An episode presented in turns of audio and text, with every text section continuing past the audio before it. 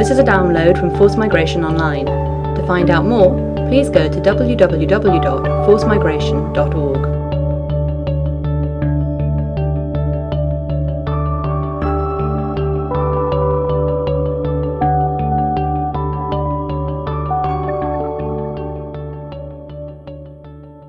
Before coming to the last session of uh, uh, this seminar series state-led diasporas. Uh, today is a special day. There is a strike going on, so we won't expect anyone to be around.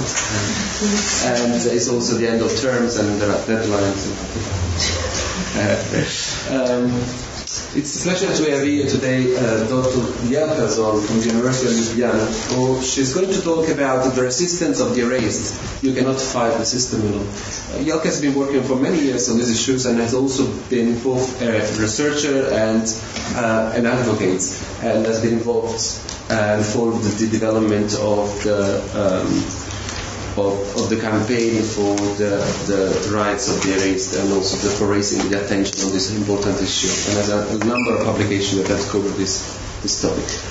Yeah, Thank you. Thank you for coming. Thank you for the invitation. I think we are ready to start. So the issue of statelessness concerns the right to belong and the right to have rights. The right to belong is connected not only to an individual's dignity, but also to political and social rights, and as such can be decisive for pure survival. The situation of statelessness would therefore seem contrary to the general aim of the modern states. If we understand the source of legitimacy of state power as lying in the creation of conditions for the reproduction of life and welfare, then from the perspective of the state, statelessness seem, seems an illogical situation. Why would the state want to deliberately, deliberately oppress individuals and their families, depriving them of rights normally distributed within society? And why would the state place some people outside of the protection of the law?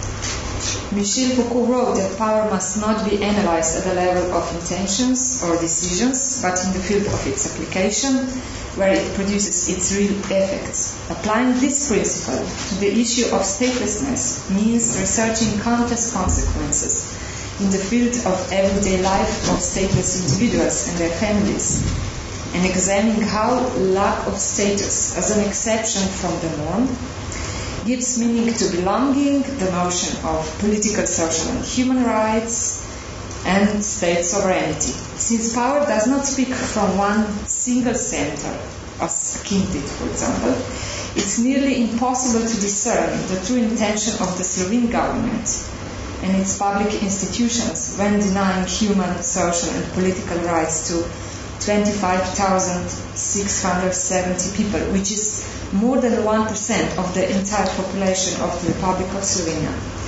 And this act, which in Slovenia produced the situation of statelessness, is today known as the erasure from the register of permanent residents. Now, first, I would like to uh, just briefly discuss the context of the erasure, and then I will uh, explain the erasure as a case of statelessness. I will try to do it as clearly as possible, considering the time constraint, and then I will proceed to discuss the struggle of the erased. The erasure happened soon after Slovenia seceded from Yugoslavia and became an independent state. And almost simultaneously with this process, with simultaneously with independence process, the Slovene political elite initiated the process of acquiring EU membership, claiming that Slovenia had always belonged to Europe and had not belonged to the Balkans. This is important to stress because um, the victims of the erasure were seen as those belonging to the Balkans.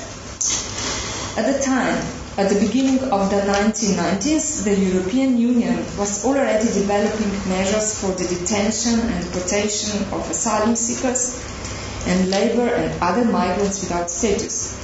In the process of harmonizing Slovene legislation with European legislation and subsequently um, and subsequently with the European Union's migration system, legal status became the main classification criterion, criterion.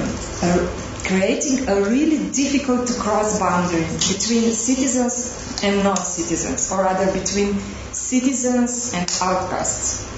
The erased who suddenly lost their legal status became a sort of testing ground for the structural violence anticipated for asylum seekers and undocumented migrants within the new Slovene regime of immigration control. Basically, what I wanted to say is that the same police and administrative structures that were uh, that had produced and maintained the statelessness of the erased were employed were employed to to manage immigration. And those who were erased and left the country were, on the account of the new border regime, prevented to return to their homes. And it happened that they stayed outside Slovenia for years or even forever. And although the protection of human rights is high on the list of European values, the erasure from the register of permanent residents, which caused uh, de facto statelessness of more than 25,000 people, which is more than 1% of the population of Slovenia, was not recognized as a serious obstacle when Slovenia uh, joined EU. On second thoughts, this is not such a surprise. If we think that in the European Union there are more than 100 uh, detention centers and that the production of statelessness is taking is taking place on an enormous scale. It has been estimated that there are between 1.9 and 3.8 million de facto stateless persons, either asylum seekers or undocumented migrants in the countries um, of the EU. So this was very shortly the context. And now I would like to move on to describe the erasure uh, in details, how it was invented and how it operated in practice. To, to understand the erasure from the register of permanent residence, part of the secession legislation must be first explained. Otherwise, it will be difficult to understand how was this actually invented. Um, oh, how do I get to the next? Just press. Uh, just this one. Uh, since no state can exist without citizens, the newly independent state of Slovenia needed to define its citizenry. The initial citizenship policy was based on combination of uh, residence principle or jus domicili principle and the blood relationship uh, principle, jus sanguinis. The principle of jus sanguinis ensured that all ethnic Slovenes uh, automatically became Slovene citizens. Um, this was in 1991 when Slovenia became independent. But now the question is, of course, how would the state know who is an ethnic Slovene and who is not? By applying this principle of jus sanguinis, of blood relation principle, uh, the Republic of Slovenia actually expanded on the concept that was already invented before, during the time during the times of Yugoslavia, and was actually introduced in the uh, Yugoslav Constitution of 1974. Yugoslavia, as we all know, was a multinational federal state, and this constitution, as already said, of 1974 introduced a republican citizenship. Besides federal citizenship, it, it introduced a republican citizenship, a kind of sub-citizenship, which was not really significant uh, then, at that time, and which actually went unnoticed by the vast majority of Yugoslav citizens. People normally we did, did not know that this actually exists, existed. From today's perspective, looking back to this institution of uh, republican citizenship, it would seem that this citizen, this republican citizenship was an um, inroad to the breakup of Yugoslavia as it fostered ethnic identification and later led to war in ethnically republics. This once really obscure category became really important when Slovenia uh, became an independent state. So why was it so important? It was because this was the base for the jus sanguinis principle. And a vast majority of population of Slovenia, approximately 90%, was eligible for this automatic transformation of citizenship status. So when Slovenia became independent, before we were Yugoslav citizens, and then suddenly we became Slovene citizens without doing anything, actually. And as already mentioned, there was also a second method of obtaining citizenship, jus domicili, which was meant for uh, permanent residents of Slovenia who emigrated for, from other republics. Mostly they were uh, from Bosnia and Herzegovina, but also from Croatia, Serbia, and so on. These people came to Slovenia as workers in the 70s, 80s, uh, when industry was expanding, and so, and so on. So, in this manner, that people applied for citizenship under gr- really greatly simplified conditions, um, in this manner, approximately 8% of the total population got citizenship. And on the count of this possibility that it was possible to get citizenship uh, under greatly simplified, simplified conditions, Slovenia displayed an image of a liberal state, both for domestic audience and for uh, international public. And compared to other republics of the former Yugoslavia, Slovenia presented itself as the only success story. However, beneath the surface of this lovely image, I don't know, picture, the situation was not good. The post-independence process um, the post-independence period was marked by strong anti-Yugoslav sentiments, and the question who was Slovene and who was not a Slovene became tremendously important. It was also the time when approximately 10,000 people left the country, and those who didn't have Slovene citizenship were prevented to return to their homes in Slovenia. So they needed a year to return, or they could not return at all, as already said. And although Slovenia had only 10 days of war activities, Slovenia was the first uh, republic to secede from Yugoslavia, and it had only 10 days of war. Um, so, despite of this short war time, it produced a mass of displaced persons who were not recognized as such. They were not recognized as displaced persons because actually they returned to their um, countries of origins, mostly to Bosnia and Herzegovina, as already said, Croatia and Serbia. And in the time of war in Bosnia and Herzegovina um, and Croatia, these displaced persons from Slovenia became war refugees and then they were displaced again. And so, in my view, the notion of respect for human rights and the rights of minorities these were principles widely promoted before and during the independence process, underwent a really profound change when implemented in practice after the secession. And ethnic Slovene became the absolute normative. All others, such as Roma or first or second generation immigrants, whether they were citizens or non-citizens, refugees from Croatia or from Bosnia, they all became target of various racist oppressions. For example, to illustrate this, what I'm talking now, uh, I can quote activist Alexander Todorovic remembering, remembering this change in attitude towards him as an immigrant. And he said, which one do I press? The, the right or yes, that one. This one, yes. Uh-huh. So this is what how he illustrated. This is what he said. How he illustrated this um, this change in in attitude. I will I will read his quotes. I had only good feelings when I came in 1977. Everything changed during the independence movement, and I was under enormous pressure. I felt guilty, less worthy because I was not a Slovene.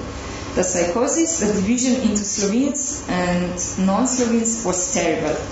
To others, I was first and foremost a Serb. And I will use this man, Alexander Todorovich, interview a couple of more times during my paper to, to illustrate uh, some things. He is an activist, a high profile activist, and his thought seems to me very clear and also is in line with my own observations. Now I would like to explain the erasure. So the erasure from the register of permanent residency occurred, happened on 26 February 1992. This is a year and a half um, after Slovenia, Slovenia declared its independence. And what is important to stress is that this was a secret measure of the Ministry of the Interior, meaning that persons actually were not notified about this. They did not know that this will happen to them, and they got no decision or nothing uh, in their hands uh, in playing or to do whatever to know. So this was a secret measure. This this was one of the also one of the biggest problems that it was secret. Persons who were erased from the register of permanent residency had either not applied for citizenship or had their applications rejected. The reasons for not applying for Slovenian citizenship uh, were diverse. Either they want to, they were thinking about return or whatever. It, but this is not actually, it's not important. It's important is that there was a general belief among this group of people that they will retain their status of legal residence um, because because they were married to Slovenians, because they were fully integrated into Slovene society, they worked here, and so they could not they could not know that suddenly not that they will uh, became foreigners, but that they will become actually foreigners without any legal status whatsoever. They were treated in, they were treated as aliens, as already said, in such a way that enforcement of the Aliens Act annulled all the rights they they once they once had, and in the eyes of the law they became equated with undocumented migrants, as if they would know, just came to Slovenia without any ties or status or whatever, but it might happen that they used to live in Slovenia for 30 years or that they were even born in Slovenia. So persons erased from the registry were stripped of the right to reside in Slovenia, the right to cross state borders, or in the case if they sorry, or in the case if they left the country, they were prevented to return. Then uh, they were um, stripped of the right to employment and all other social and political rights. And some of these people were even detained and deported from Slovenia.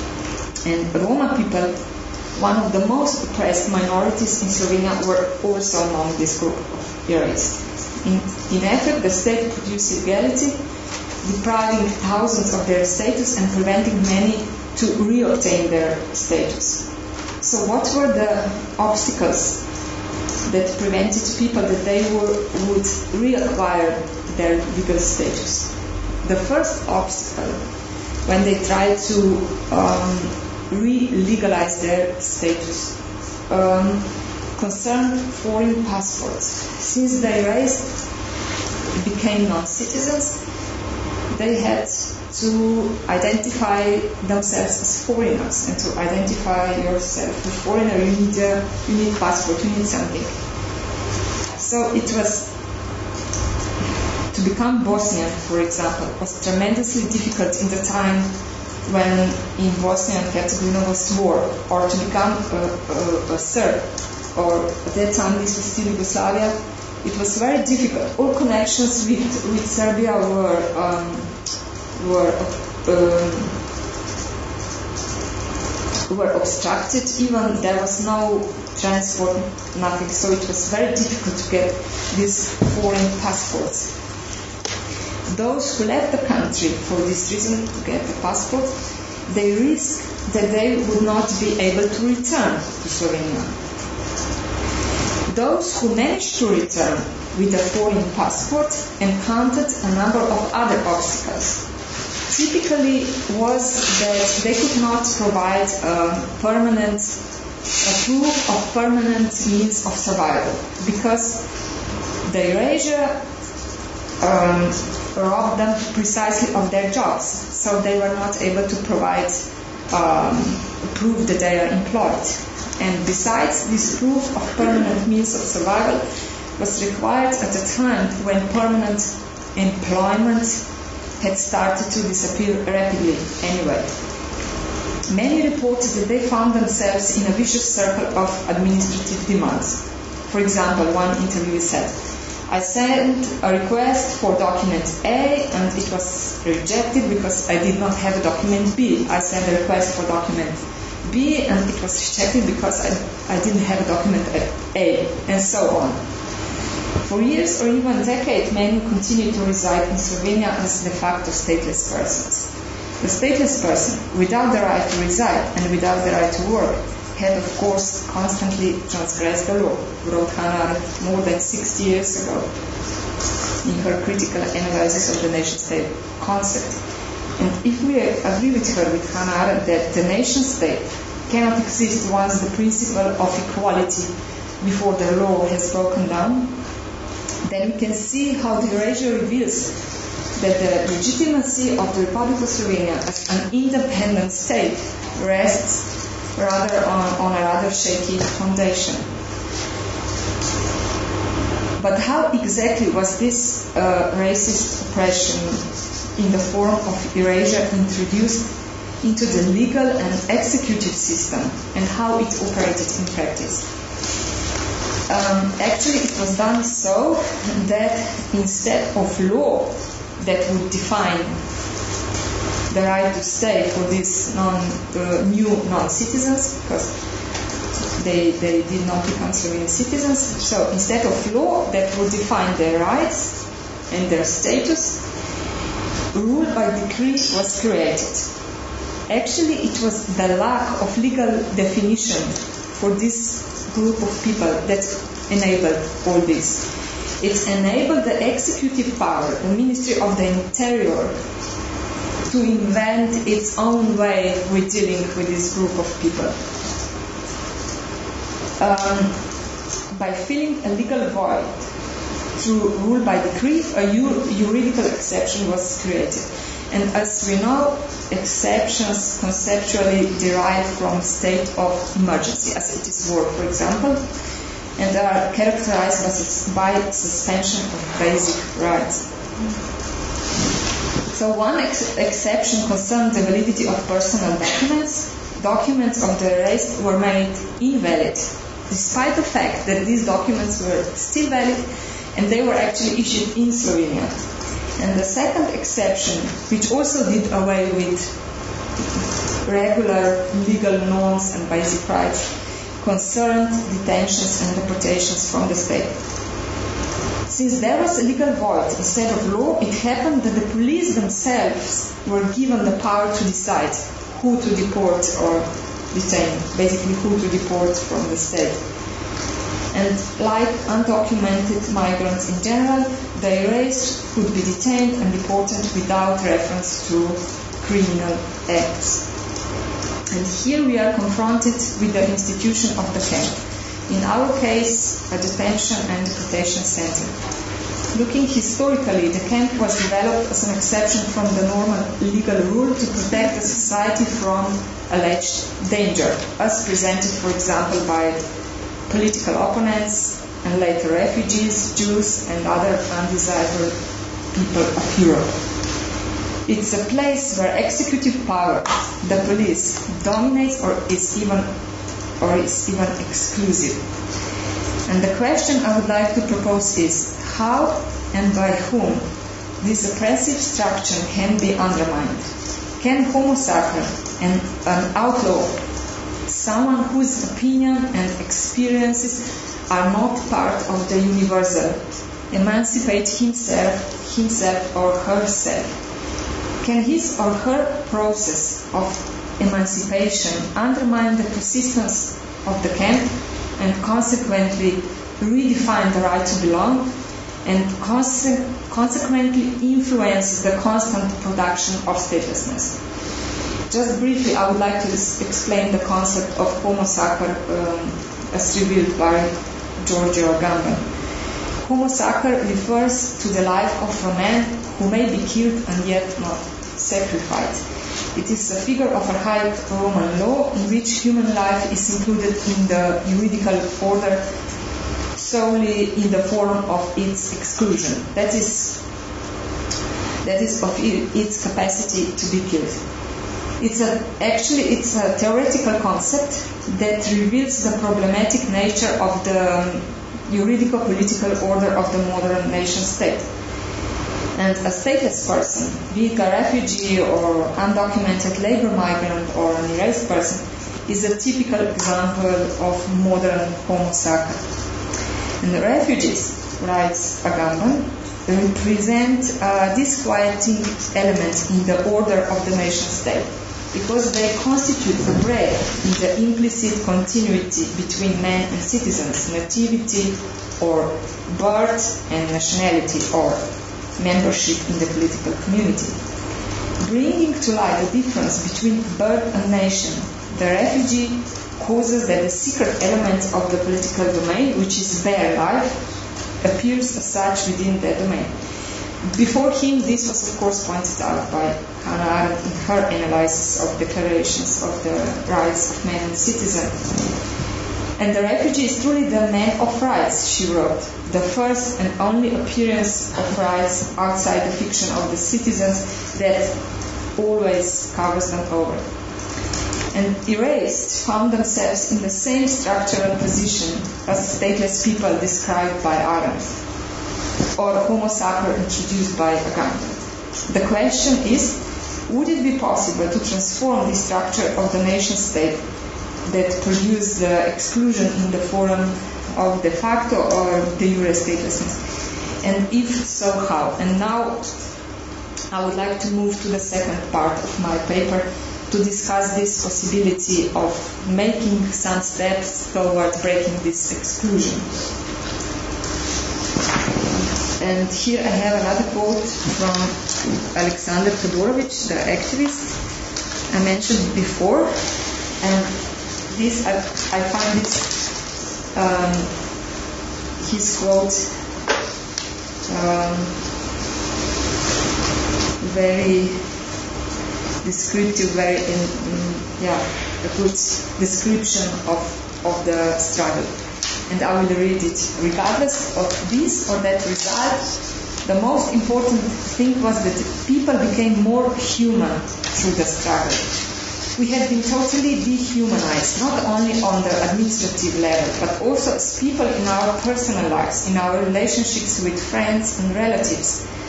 It seems that this struggle, this exposure, the public proclamation of the erased, standing up to the stereotypes of the majority, this is what brings a kind of humanization, he said. Um, I have not explained yet actually why do I refer uh, why do I refer to the stateless people of Slovenia as the erased and who introduced this term, the erased? Was it governmental officials or the stateless individuals and their collectives? And if I say that this name has been used on both sides, does this mean that stateless individuals accepted the, the language of their oppressors? Or does this name, the erased, highlights the fact that there are still people without the right to live in Slovenia?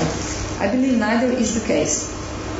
Because over the years of struggle, the term erased has taken on totally new meaning and connotation.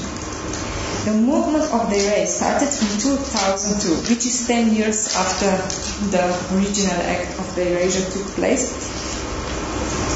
And before the collective resistance, the term erased was used mostly by administrative officials to let people know that they lost their um, right to live in Slovenia. They said you are erased, or they said you don't exist here anymore, or they said you are a foreigner now and must get foreign documents, etc. And after the establishment of a grassroots organization of the erased, the term underwent a metamorphosis. Seyla Benhabib would call a democratic iteration. The concept of iteration was introduced in the philosophy of, of language by the work of Jacques Derrida, and I would like to quote now his explanation of this concept of iteration. In the process of repeating a term or concept, we never simply produce a replica of the first original usage and its intended meaning. Rather, every repetition is a form of variation. Every iteration transforms meaning. Iteration is the reappropriation of the origin. It is at the same time its dissolution as the original and its preservation through its continuous deployment. So the movement transformed the meaning of the term erased completely. What was once an oppressive and technical term now took political connotation. Victims of the erasure started to use this term in their own way, proudly and consciously, to point out the oppression that they suffered. Uh, when the, when uh, rights were denied, when public institutions were closed to them, when the harsh exploitation of their labor became almost a normal thing, and when they were considered, a matter of the police. So individual suffering was undermined only by their collective action and mutual support. Does this mean, as this man, Alexander Todorovich, I quoted, suggests, in, um, that only political action can bring about self-liberation?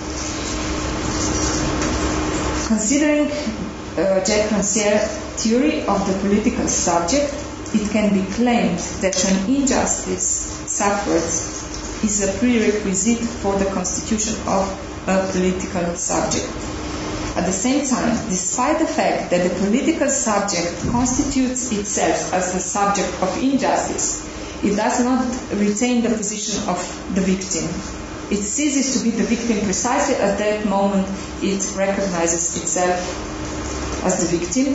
At the moment it recognizes that it has suffered injustice and becomes determined to do something about it. And to do something about it means to engage politically, to stand up to the stereotypes of the majority, as Todorovich said in this quote.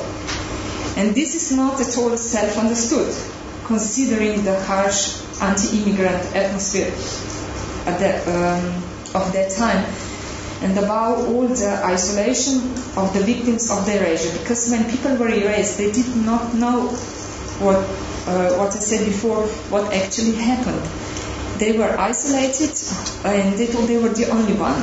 And firstly, initially they thought it was just administrative mistake and they will sort it out quickly. However, those who stayed outside Slovenia are still isolated from uh, one another, are still not connected as the erased. They, they could not they don't know each other, they did not manage to organize themselves, they could not fight for their rights, and of course they could not win anything. And there were some initiatives from erased people from Slovenia to somehow give assistance to these people outside the Slovene borders, but uh, this more, this did not develop into a more permanent action, neither in terms of advocacy or research the insight of the importance of the struggle for both personal lives of the excluded individuals and political and social change is in line with Etienne Balibar's argument that what is essentially political is never given nor conferred.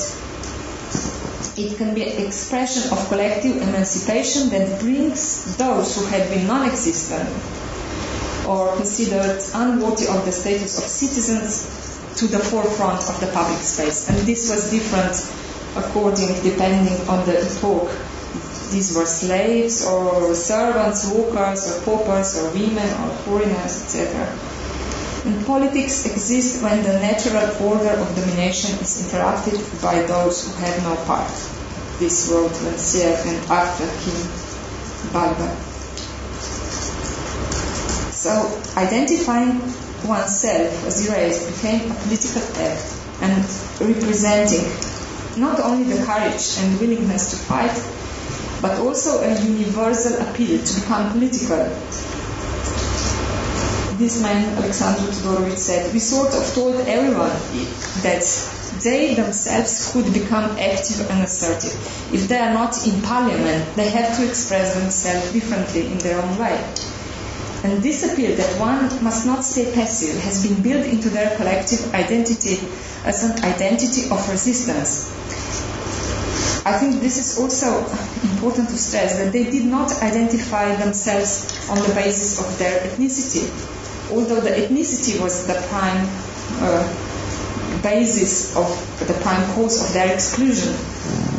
But they um, they they uh, built a collective identity as an identity of resistance. And their struggle for citizenship as a legal status actually became a citizenship practice. And in this sense, they opened up the space for politics, which I believe is a is a prerequisite for deeper, deeper social changes. Okay. Now I would like to continue with more destructive but quite still quite widespread strategy of a protest, a hunger strike. People can starve themselves regardless of their legal status. The idea behind hunger strike is that threat of somebody's dead body will worry state authorities, since their legitimacy to rule rests upon their willingness and ability to protect life and ensure good life. And what has been said about the metamorphosis of the term erased, I believe, uh, can be also applied to hunger strikes. Before uh, the movement made the issue of the erasure public, the erased, the erased were starving individually um, in their own isolation and not of their own will. Their starvation was a consequence of being deprived of labor and other social rights. And now I think two questions arises. Why would some, someone that already suffered all sorts of, depri- of deprivations want to starve themselves deliberately? And why was the government expected to react despite the fact that these starving people were officially defined undesirable? Uh, and to answer the first question, as already said, the preservation of life and the improvement of living conditions are taken for granted as a source of state legitimacy. However, it's important to realize that the inclusion of natural life in the state calculation, or biopower to use Foucault's terminology, produce, produces a double bind. At the same time, as modern states are able to perform care and control over the population and foster democracy, they are also able to authorize experiments of total domination, holocaust or ethnic cleansing. How is it possible then for the state to introduce such destructive acts if its aim is protection and welfare of the population? Foucault claims that ever since the state began to function in line with biopower, the killing function of the state could only be performed by racism. And killing here means actually leaving someone to cope with unbearable circumstances, circumstances, legal or political death, expulsion, and not necessarily direct, directly murdering a person. And also, when being destructive, the state acts precisely on those mechanisms which seemingly enable survival, in accordance with the principle that Another's death strengthens oneself insofar as we belong to a specific race, ethnic group, or population. And to answer the second question, a hunger strike is a collective political action, uh, can be read as a way of exposing this paradox I mentioned before of the biopolitical function of the state and also exposing the the, the hidden matrix of Homo. In the case of the movements of the erased, institutional racism was challenged so dramatically that the state could not simply reassert this racist function and ignore and ignore that uh, a group of people have exposed their bodies to that. And the minimum result was popularization of the movement of the erased and emergence a feeling that they would um, that the state need to take their demands seriously. What were the concrete aims the erased wanted to achieve by this by this self-destructive method of uh, protest? I remember one um, hunger strike that was uh, that was organized in uh, support of one man, Ali Berisha is his name. He's a Roma person. He was erased, and then in 1993 he was uh, deported from Slovenia to Albania. But actually, he, he, had no ties to Albania. He had never been to Albania, so Albania immediately sent him back, and he was detained in order to be um, deported again. Before this could happen, he actually managed to flee, and he fled to Germany and he, he presented himself as a refugee, not as a refugee from Slovenia, but as a refugee from Kosovo, as Kosovo was his birthplace. Um, during uh, his um, residence in Germany, he created a family, but in 2007, he and his family were ordered to leave uh, the Germany as Kosovo was considered safe enough and they, they would be deported to Kosovo actually, but they, instead of this, the family decided to come to Slovenia. As Slovenia was the last um, place of residence of Ali Berisha before he fled to Germany. But the problem was that um, they could not enter Slovenia legally without um, without visas, visa, yeah, and they could not get, they could not obtain visa.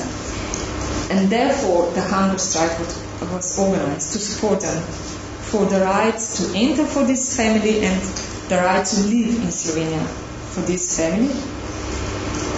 And now to make this very long story short, actually there were two years that Berisha family managed to live and struggle in Slovenia, and then they were deported um, back to Germany with aim that they would be further deported. The protest of the erased, the hunger strike of the erased, made this story public, and it became evident that the jus sanguinis principle of conferring citizenship can result in transgenerational exclusion because uh, his children they were also they were also without any um, status. And second it was uh, a second terrible discrepancy between the power of the state and an individual and an individual was pointed out. It took a day or overnight that the state took away the legal status of Ali Berisha. And for Ali Berisha, it took 18 years to get his status back. And he, he still he hasn't got his status of permanent residence, uh, resident in Slovenia.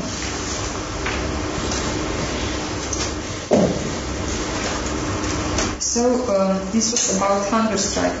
Now I would like to continue with another method of protest that the erased used, and this was the legal fight. And this is again the quote of Alexander Todorovich, and he said, a different period had begun, because most things had begun to be done behind the table and not on the streets. Countless people took part, activists, and they accumulated documents, did interviews, and translated the files.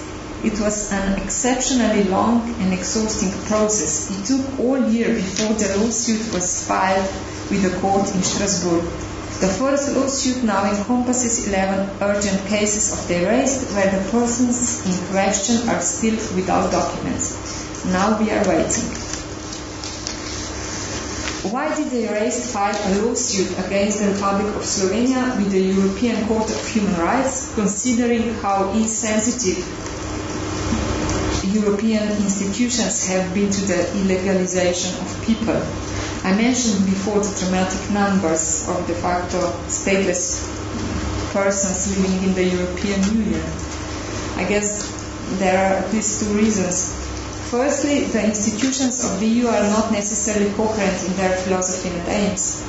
What the European Court of Human Rights might find to be an injustice, Frontex has incorporated as a normal practice. And second, as mentioned earlier, for Slovenia's ruling, ruling elite, the EU represents superior values, and this overall desire to be recognized as European gave the erased an opportunity to identify a weak point in the relationship with the EU.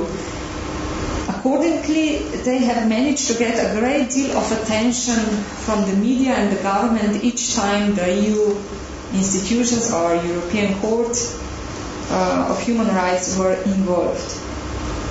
By filing a lawsuit with a supposedly superior institution, the movement of the erased displayed its legal knowledge and its competence to lead international and domestic campaign in their support.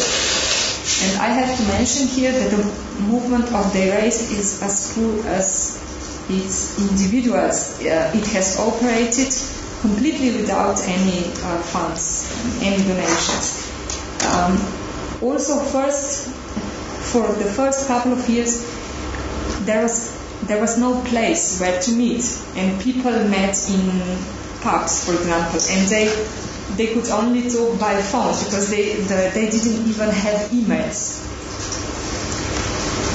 So having won two decisions at the National Constitutional Court and filed a lawsuit with the European Court of Human Rights, the erased can no longer be seen in the highly pejorative terms as media initially portrayed them. In terms of ethno-nationalism, the media initially actually portrayed the erased as the aggressors that has taken part that had taken part in the military action against Slovenia and now have the goal to demand compensation. And on the other hand, in the humanitarian, pitiful way, they were portrayed as uh, constrained by their lack of knowledge and as poor, non-assertive individuals. And both these options greatly stigmatize, the erased as, as the whole movement as, and as individuals.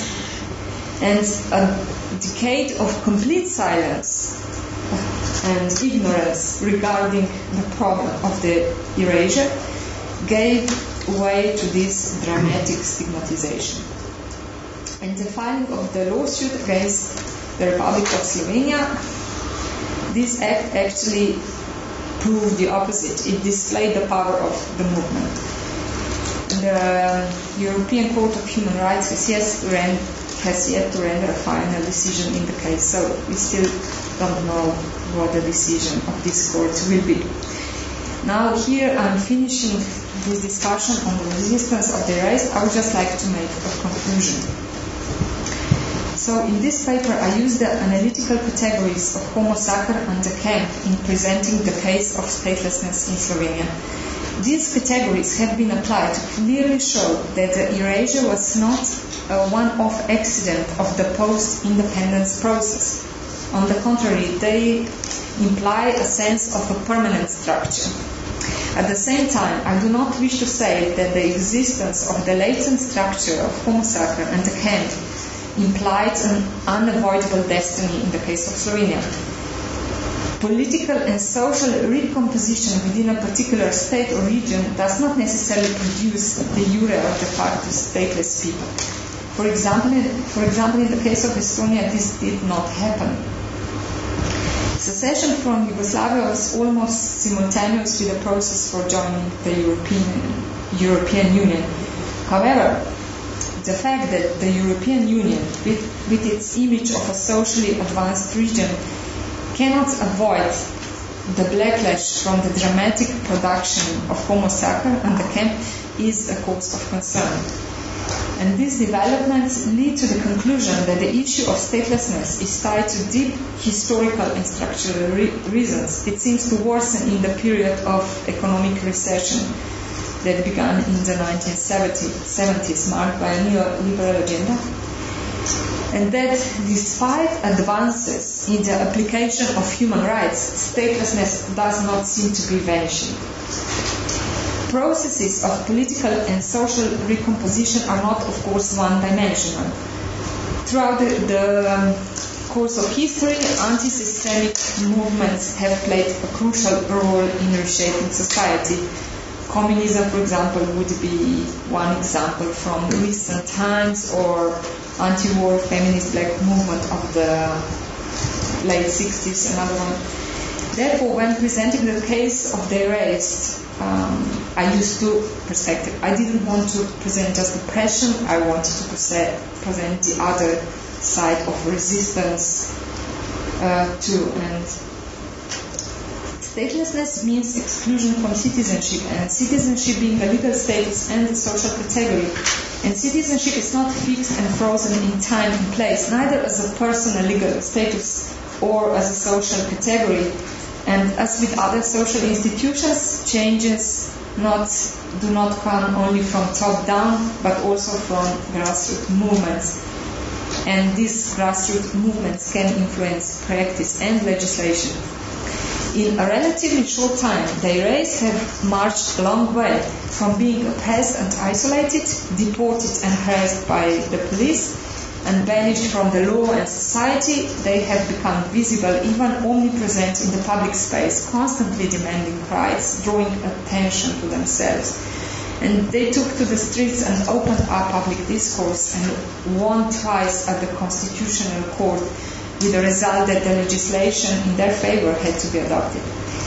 And they even got, they even won the respect and recognition of the police, as for example illustrated by one um, erased person who in front of the police identifies only as with his name and surname and as erased. And um, the only document he possesses is a membership card of the Association of the Erased Residents. And this is what he said. This membership card of the Association of the Erased Residents is the only document I possess, but it makes a difference. If now I'm stopped by the police, I tell them I'm erased, I show this card and they let me go. Thanks to this membership card, I don't pay fines for being erased anymore. As this main example shows, one of the outcomes of the political struggle was that the erased definition of the problem prevailed over the definition of the executive authority and also over the mainstream ignorance. It might seem a paradox that at the end of the day the erased have to fight to be recognized as the erased. Yet by taking this path of self-determination, they actually pointed out injustices, retooled their position in society, and demonstrated the power of collective action.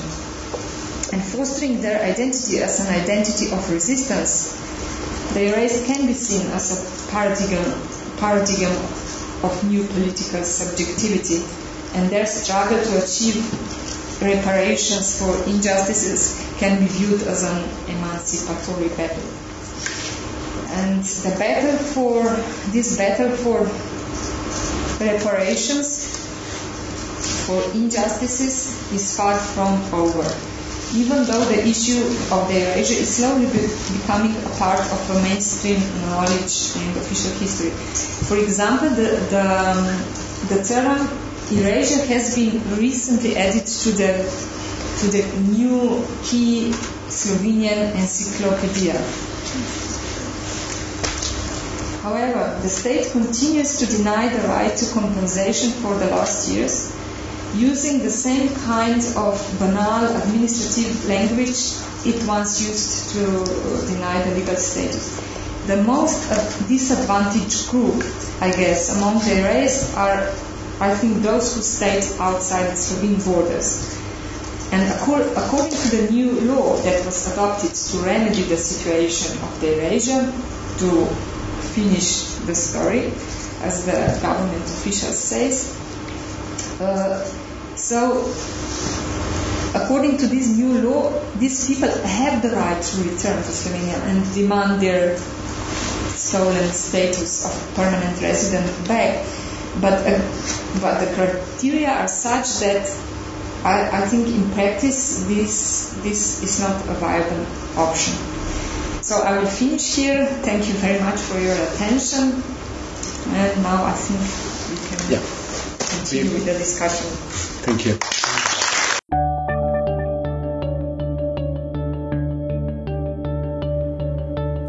If you've enjoyed this download, you might like to listen to other podcasts of Forced Migration Online. www.forcedmigration.org slash podcasts.